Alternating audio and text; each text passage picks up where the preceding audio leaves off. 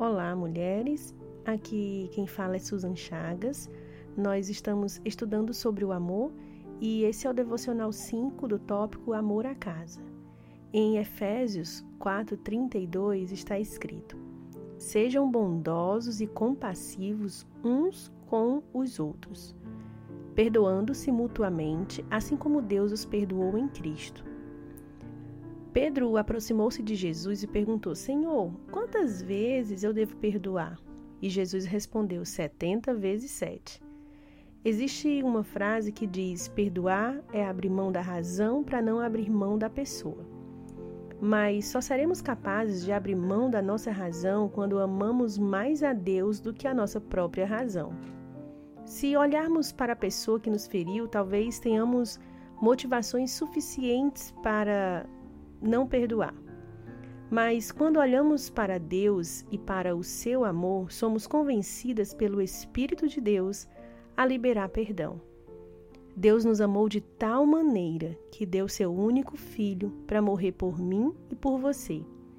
Ele levou nossa culpa e assumiu nosso lugar para que fôssemos livres. Em Colossenses 3,14, Paulo afirma que o amor é o vínculo da perfeição. Ou seja, mesmo algo imperfeito se torna perfeito quando existe amor. Com certeza você será ferida.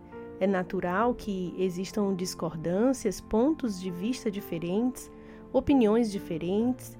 Dentro de casa, com a convivência do dia a dia, tudo isso se torna muito maior.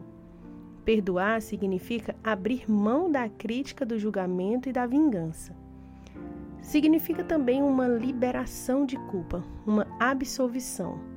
Cristo levou sobre si toda a culpa que deveria estar sobre nós. E Deus nos perdoou por intermédio do sacrifício de Jesus na cruz. Perdoar, assim como amar, é uma decisão. Existirão momentos em que não vamos sentir no coração a vontade de perdoar por isso, não podemos caminhar pelo que sentimos, mas pelo que cremos.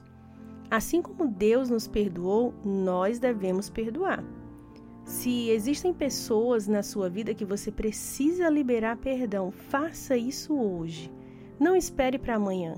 Se você precisar pedir perdão, peça o quanto antes.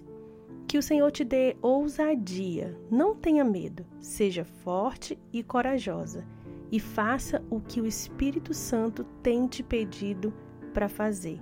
Seja livre de toda a culpa.